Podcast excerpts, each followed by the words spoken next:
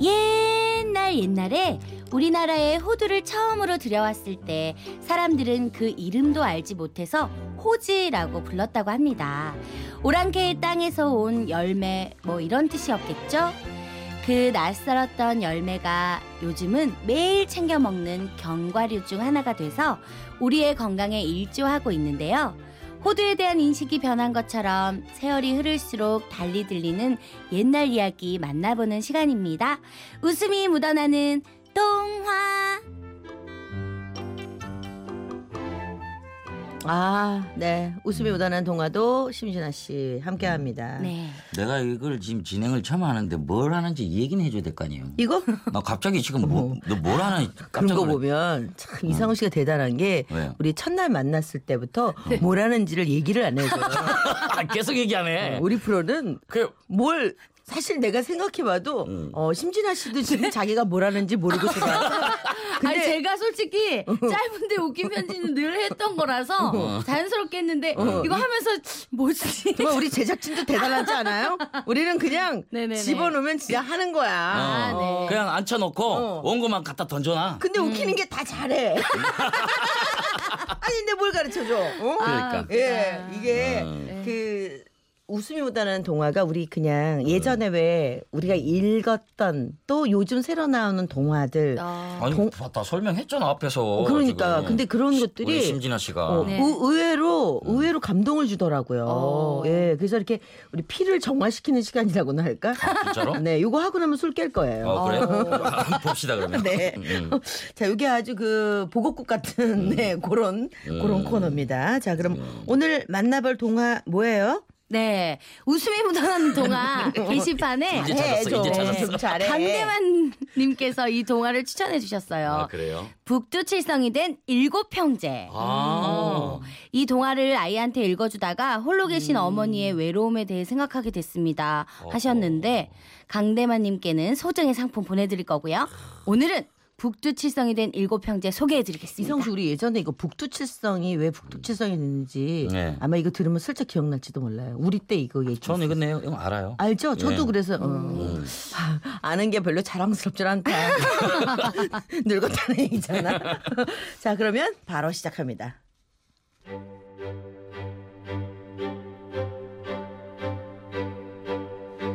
옛날 어느 마을에 일곱 아들을 둔 어머니가 살았어요. 남편이 병으로 일찍 세상을 떠나자 어머니는 온갖 꾸준 일을 해가면서 혼자 일곱 아들을 키웠답니다. 떡 사세요. 집에서 막 해온 떡이에요. 따끈따끈 아주 맛납니다. 아우 손 시려. 얼른 해놓고 가서 애들 밥 해 먹여야지. 아주머니 국밥 세 그릇 주시오. 국밥 세 그릇 나가요. 어머니가 고생하며 생계를 책임지는 동안 일곱 아들은 쑥쑥 자라 어른이 되었어요. 반대로 어머니는 꼬부랑 할머니가 되었답니다. 머리는 눈처럼 새하얗게 변했고 허리는 새우등처럼 구부정해졌지요. 어머니 이제는 저희가 어머니 모실게요. 더 이상 고생하지 마시고요. 집에서 편히 쉬세요. 그의 겨울 어머니는 유독 춥다는 소리를 입에 달고 살았습니다. 아유, 아유 추워라. 아유 너무 춥네. 아유. 일곱 아들은 산에서 나무를 해다가 어머니 방에 뜨끈뜨끈하게 군불을 지폈어요. 아이고, 아유 어머니 따뜻하게 지내시라고 불을 좀 더 열심히 지피자.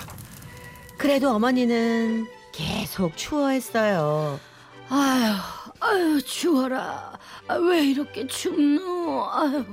그럴수록 아들들은 더 열심히 나무를 해오고 더 열심히 불을 지폈어요. 그러던 어느 날 맏아들은 밤중에 자다 말고 잠이 깼어요. 어머님 잘 주무시고 계신가? 아들은 어머니가 주무시고 계신 방 안을 살짝 들여다봤어요. 그런데 방에는 아무도 없었어요. 아니 어머니가 어딜 가신 거지? 이 밤중에 마을에 가셨을 리도 없고 어, 날이 추운데 대체 어디 계신 거야? 아들은 걱정이 돼서 잠을 잘 수가 없었어요. 새벽녘이 되자 멀리서 어머니 발소리가 들려왔답니다. 아들은 장독 뒤에 숨어서 안방으로 들어가는 어머니의 뒷모습을 지켜봤어요. 이거 참 이상하네. 한밤중에 대체 어딜 다녀오신 거지? 다음 날 밤 마다들은 일찍 잠든 척 하면서 어머니 방에서 나는 소리에 귀를 기울였어요. 한밤중이 되자 방문 여닫는 소리가 들려왔어요. 이윽고 살금살금 어딘가로 향하는 어머니의 발자국 소리도 들려왔답니다. 마다들은 조용히 어머니의 뒤를 밟았어요. 어머니는 캄캄한 밤길을 부지런히 걸었어요. 잠시 후 냇가가 나타났어요. 어머니는 살얼음이 떠 있는 차가운 냇물을 첨벙첨벙 건너기 시작했어요. 마다들도 어머니 몰래 냇물을 건넜어요. 어우 추워. 어우 다리가 찢어질 것 같아. 그렇게 한참을 걷던 어머니는 외딴 초가집 앞에서 걸음을 멈추었어요. 저 주무세요? 어머니의 목소리가 들리자마자 방문이 열리고 웬 영감님 한 분이 맨발로 뛰어나왔어요. 아이고 이렇게 날이 추운데도 오셨네. 어서 들어와요. 어머니와 영감님은 함께 방으로 들어갔어요. 영감님은 집신을 만들어 시장에 내다 파는 가난한 호랍이었는데요. 방으로 들어간 두 사람은 서로 등도 살살 긁어주고 팔다리도 꼭꼭 주물러 주면서 이야기 꽃을 피웠답니다. 아들은 그제야 깨달았어요.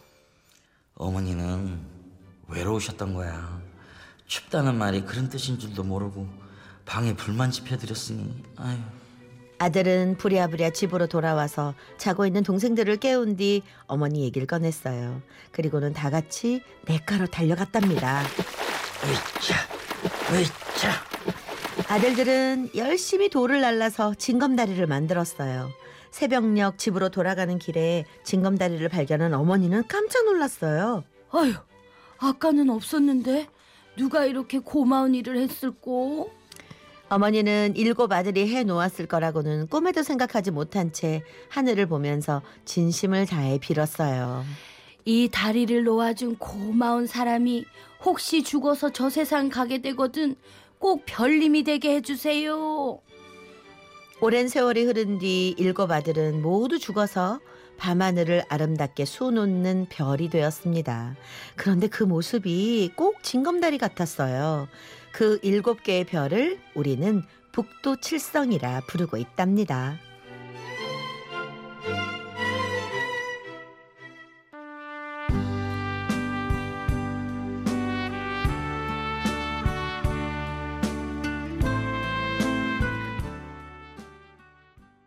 네, 노사연 씨의 바램까지 듣고 왔습니다. 예. 아, 동화를 뜬금없이 들으니까 어떠세요? 아는 좋은데요. 얘기. 이게 생각하는 그쵸? 세- 선입견하고 다르네요. 다르죠? 네. 네, 동화니까 뭐 애들 얘기 뭐 이런 오. 선입견이 있었는데 좀 예쁜 것 같아요. 달라, 달라. 음, 아니, 그러니까 어른들이 오히려 음. 어, 음. 새겨 들을 만한 음, 이야기. 맞아. 음, 사실 그렇잖아요. 제가 저는 어, 어머님 두 분 다 우리 집에 계세요. 정말? 네, 장모님하고 우리 어머님하고 같이 살거든요. 오. 되게 와. 웃기죠. 아니 재밌을 거다. 잘 지내시면 완전 환상의 조합 어, 아니에요? 왜냐면 이제 어. 저기 집사람이 문안동녀의 딸이라 아. 갈랑 혼자예요. 그러니까 오. 제가 결혼하면서부터 어머니랑 저는 같이 살았고 아. 장모님이 오신 거는 지금 한 3, 4년 됐는데 오. 장인어른 돌아가시고 네네네. 아 이거 듣고 나니까 어. 그럼 어떡하지 우리, 엄, 우리 엄마를 할아버지를 하나 소개해주시 아니 근데 우리, 우리 엄마 진짜 94신데 근데 두 분이 만나셨으니까 짝을 만나신 거지. 꼭 음. 남자 되는 맞아요, 건 맞아요. 아니잖아. 어, 여, 여자들은 그래요? 어, 어, 그럼요. 그쵸. 아, 남자들은 안 그래요? 남자는 안 그렇지 안 그래요? 음, 음. 남자들은 남자끼리, 남자끼리 앉아서 뭐해 남자들은 좀 이상해. 음. 왜 그럴까? 자, 아, 정말 미우나 고우나 그래도 이게 효도하는 방법에 대한 네. 음, 그런 동화였던 것 같아요.